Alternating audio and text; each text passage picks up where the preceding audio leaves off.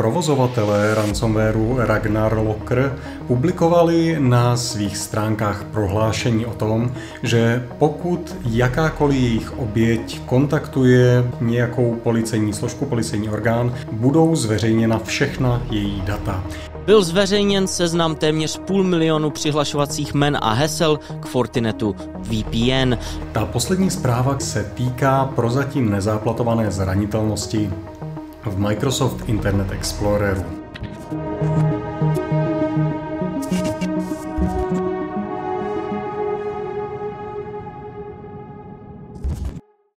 Hezký den, dámy a pánové, mé jméno je Stanislav Novotný, se mnou je tu můj kolega Jan Kopřiva a my vás vítáme u další epizody Aleph Security Castu. Byl zveřejněn seznam téměř půl milionu přihlašovacích men a hesel k Fortinetu VPN. Eh, jedná se o hesla a jména, která byla údajně sezbírána uh, loni o prázdninách. Akter, který tuhle databázi nahrál, tvrdil, že zranitelnost Fortinetu, která byla využitá k tomuto účelu, byla od té doby zaplátována, ale zároveň tvrdil, že mnoho přihlašovacích údajů je stále platných. Uh, útočník známý jako Orange je správcem nově spuštěného hackerského fora RAMP a je také předchozím provozovatelem operace Babu Ransomware. Analýza Bleeping Computeru tohoto zveřejněného souboru e, ukázala, že obsahuje přihlašovací údaje e, pro 498 908 uživatelů a přes 12 856 zařízení. I když pak Bleeping Computer netestoval, zda jsou některé z těch uniklých přihlašovacích údajů platné, může prý potvrdit, že všechny IP adresy, které tento portál zkontroloval, jsou opravdu servery Fortinetu VPN. Eh, z dalších zdrojů potom eh, přichází smíšené informace o tom, jaký poměr opravdu tvoří ty funkční a nefunkční přihlašovací údaje. Můžeme ale asi spolehlivě říci, že nějaká porce jich funkčních určitě bude. K získání těch přihlašovacích údajů, jak jsem již eh, zmiňoval, byla využita již nyní opravená zranitelnost Fortinetu CVE 2018 13379. No a proč uživatel Orange uvolnil ty přihlašovací údaje volně, místo toho, aby je nějakým způsobem využil pro sebe, není jasné. Můžeme ale spekulovat, že se tak nejspíš stalo proto, aby zpropagoval to nové hackerské fórum RAMP a operaci Groove Ransomware jako služba. Pokud jste tedy správcem serveru Fortinet VPN Honzo, co by měl takový člověk udělat nebo na co si dávat v tuhle chvíli pozor? Řeknu to takhle. Tak jako u každého jiného VPN koncentrátoru, i v případě FortiGate VPN je určitě na místě, aby jakýkoliv uživatel, který má vzdálený přístup přes tu VPN bránu, měl aktivovanou multifaktorovou autentizaci. Čili v první řadě, pokud nemáte zapnutou multifaktorovou autentizaci pro vzdálený přístup, zapněte ji. Vedle toho, co může být určitě na místě, pokud jste ji doteď neměli, a tu zranitelnost, o které mluvil Standa, jste pečovali teprve nedávno. Určitě je i na místě donutit uživatele, aby si rezetovali svá hesla. Možná jenom doplním, já jsem měl příležitost se na ten balík přihlašovacích údajů podívat. Nějaká část z něj se překrývá s již historicky publikovanými daty, ale ta část není zdaleka tak velká, jak by se mohlo zdát. Takže skutečně jedná se o data, která jsou relativně čerstvá a tedy nějaká reakce ze strany těch organizací, které používají FortiGate VPN pro vzdálený přístup, je určitě na místě. Tolik tedy k téhleté aféře okolo publikovaných přihlašovacích údajů. Pojďme se teď vrátit zpátky k novinkám z uplynulého týdne, konkrétně k ransomwareu, protože tam došlo k jedné poměrně zajímavé události. Viď, Stando? Je to tak, eh, Revil Ransomware je totiž zpět a už v plné síle útočí na organizace. Revil vypnul svoji infrastrukturu a úplně zmizel po svém dosud největším uh, útoku. Jednalo se o ten masivní útok z 2. července, kdy ransomware zašifroval 60 poskytovatelů spravovaných služeb a více než 1500 podniků využívajících Zero Day zranitelnosti v platformě vzdálené zprávy Kasia VSA. Vždycky, když nějaká ransomware skupina odejde do důchodu, tak eh, tady zmiňujeme, že se často může jednat o taktiku, jak zmírnit ten tlak eh, na sebe a zmenšit eh, upíranou pozornost po nějakém velkém a úspěšném útoku, jako byla právě ten skrz Kasiu VSA. A jako v tomhle případě často tomu tak opravdu je. I když se tedy možná nikdy nedozvíme skutečný důvod jejich zmizení, anebo to, jak vlastně Kasia získala dešifrovací klíč. Eh, důležité pro vás je vědět, že Rival se vrací a cílí na korporace po celém světě. A u ransomwareu ještě chviličku zůstaneme.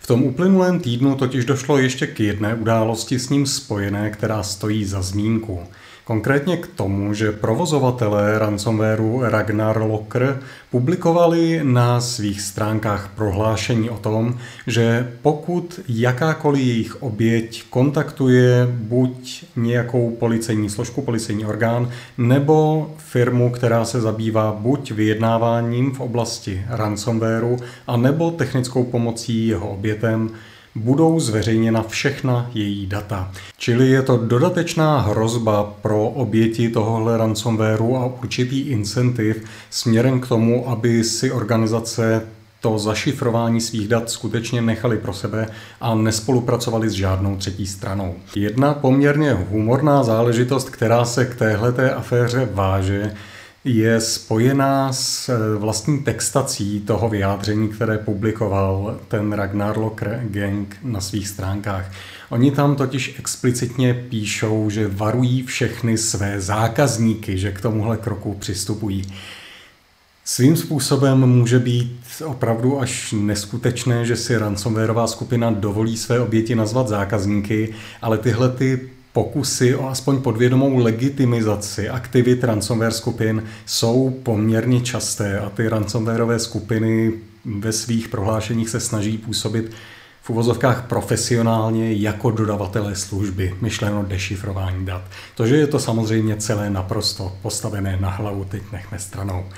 Tolik tedy k ransomwareu, Ragnar Locker hrozí tím, že bude zveřejňovat data, kdykoliv někdo kontaktuje policii. Uvidíme, jestli se k podobnému kroku brzy neodhodlají i některé další ransomwareové skupiny. Než se s vámi dnes rozloučíme, máme pro vás ještě dvě poměrně zajímavé informace. První z nich se týká prozatím největšího HTTP DDoS útoku. K němuž došlo mezi 29. srpnem a 5. zářím. Jednalo se o útok, za kterým stál botnet Maris. Jedná se o stejný botnet, který byl využit k podobnému útoku na Cloudflare, o kterém jsme vám říkali v epizodě 72. Ten aktuální nebo ten nedávný útok byl směřovaný na ruský Yandex, čili největší ruský vyhledávač, taková ruská obdoba Google, a píkoval na 21,8 milionech požadavků za vteřinu. To je téměř nemyslitelná hodnota. Tohle to skutečně je krásně vidět na tom, že na Cloudflare cílil DDoS, který měl necelých 20 milionů požadavků za vteřinu. Teď tu máme o měsíc, dva později útok, který má téměř 22 milionů požadavků za vteřinu, že DDoS útoky, respektive jejich síla, se opravdu zvyšuje. A bohužel je to trend, který do budoucna určitě půjde s námi. Tudíž pro ty z vás, kteří mají aplikované nějaká opatření proti DOS útokům, určitě stojí za to počítat s tím, že do budoucna je nutné škálovat i tyhle ty ochranné mechanismy vzhledem k těm neustále se zvyšujícím útokům. Ta poslední zpráva, kterou se s vámi dnes do jisté míry rozloučíme, protože s ní je spojené i naše doporučení pro manažery, kybernetické bezpečnosti se týká prozatím nezáplatované zranitelnosti v Microsoft Internet Exploreru. Jedná se o zranitelnost, která do jisté míry umožňuje způsobit vzdálené spuštění kódu. Bylo jí přiřazené poměrně dobře zapamatovatelné CVE, CVE 2021 40 444. Čeho se ta zranitelnost týká? Principiálně je to zranitelnost, která umožňuje útočníkům vytvořit Office dokument, který pokud je otevřený i pomocí moderních a plně záplatovaných Officeů, ať už 2019 nebo 365, na plně záplatovaném operačním systému Windows 10 umožňuje tomu útočníkovi po otevření toho dokumentu automaticky načíst vzdálený obsah a s pomocí ActiveX ho spustit. Principiálně je to zranitelnost, která je tedy navázaná na ActiveX komponenty a do jisté míry lze mitigovat její dopady právě tím, že zakážeme používání ActiveX v Internet Exploreru. Tak zní i doporučení Microsoftu k téhle zranitelnosti. Bohužel jedná se o zranitelnost, která je aktivně využívaná a tenhle ten workaround doporučený Microsoftem se dá docela jednoduše obejít v některých případech. Takže doporučení k vám, dámy a pánové, aspoň to první doporučení, Eh, pokud jste tak ještě neučinili, zvažte, jestli neinformovat běžné uživatele ve svých organizacích, aby se měli zvláště na pozoru před jakýmikoliv ofisovými dokumenty, které pochází eh, z nedůvěryhodných nebo neznámých zdrojů a pokud možno je neotevírali, pokud k tomu nemají velmi dobrý důvod. Protože v tuhle chvíli už nemůžeme spoléhat na to, že se objeví nějaké varování o makrech, která by mohla být nebezpečná. Tenhle ten mechanismus funguje úplně jinak. Nad rámec uvedeného stojí za zmínku ještě to, že venku, myšleno volně na internetu k dispozici, už je i Proof of Concept Code, respektive dokonce nástroj pro generování škodlivých dokumentů, které umožní tuhletu zranitelnost zneužít. Takže je opravdu dobré mít se před touhle zranitelností na pozoru.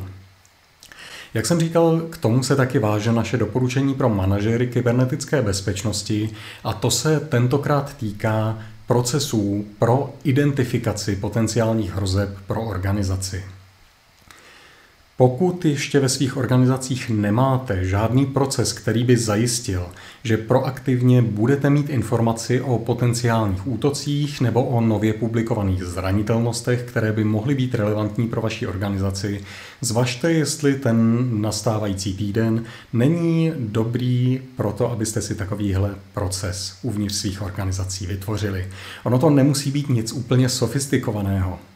Bohatě stačí zvlášť pro menší organizace, když každé ráno někdo věnuje půl hodinu tomu, že bude procházet stránky s nově publikovanými zranitelnostmi, přečte si, jaké jsou nové útoky a následně vyhodnotí, jestli se to nějakým způsobem může týkat vlastní organizace. Pokud ano, dá se na to navázat nějaký odpovídající proces, který zajistí implementaci mitigací.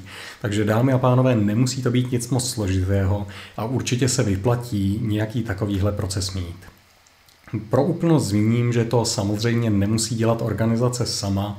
Je spousta organizací, které něco podobného do jisté míry outsourcují. Konec konců kolegové z našeho CSIRT týmu rozesílají na týdenní bázi zákazníkům, kteří mají tuhle službu objednanou informace o nových zranitelnostech, které mají vazbu na jejich infrastrukturu, aby to nemusel ten zákazník spravovat a sledovat sám. Takže je jenom na vás, jestli tohle chcete dělat interně nebo jestli si to pořídíte jako službu od nějakého externího subjektu, ale moje doporučení směrem k vám je, abyste něco takového určitě dělali. A to jak směrem k těm zmíněným zranitelnostem, tak směrem k novým typům útoků, které pro vás můžou být relevantní. To je od nás pro dnešek už ale opravdu všechno. Tak jako vždy i dnes vám děkujeme, že jste se k nám připojili a budeme doufat, že se k nám připojíte i příště. Naslyšenou.